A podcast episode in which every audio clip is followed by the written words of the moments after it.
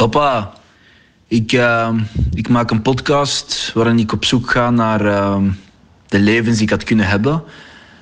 En uh, dus vandaar mijn vraag naar u toe. Welke dromen had jij voor mij als kind? En ehm, welk leven had jij voor mij in gedachten? Let me know, papa. Ik ben Jessin Waish. O-U-A-I-C-H. Waish. Ik ben acteur. En ik ben een dromer. Allee ja, sommige mensen noemen mij een dromer. Dat is best grappig, want vroeger droomde ik niet. Toen kon ik dat nog niet.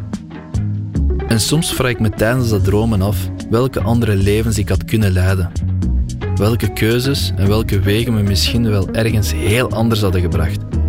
Welke keuzes mij een heel ander leven hadden kunnen geven. In deze podcast stap ik binnen in de levens van acht andere Belgen met Marokkaanse achtergrond. Hen ga ik op zoek naar de juiste keuzes. Keuzes die mij, maar ook mijn gasten, de levens gaven die we leiden. Negen levens om precies te zijn. De negen levens van Jessin. Ik kom, ik kwam in België voor de kinderen studeren voor hoger diploma halen. Ik wil mijn zoon een goede man, maar moet رفمة إدرين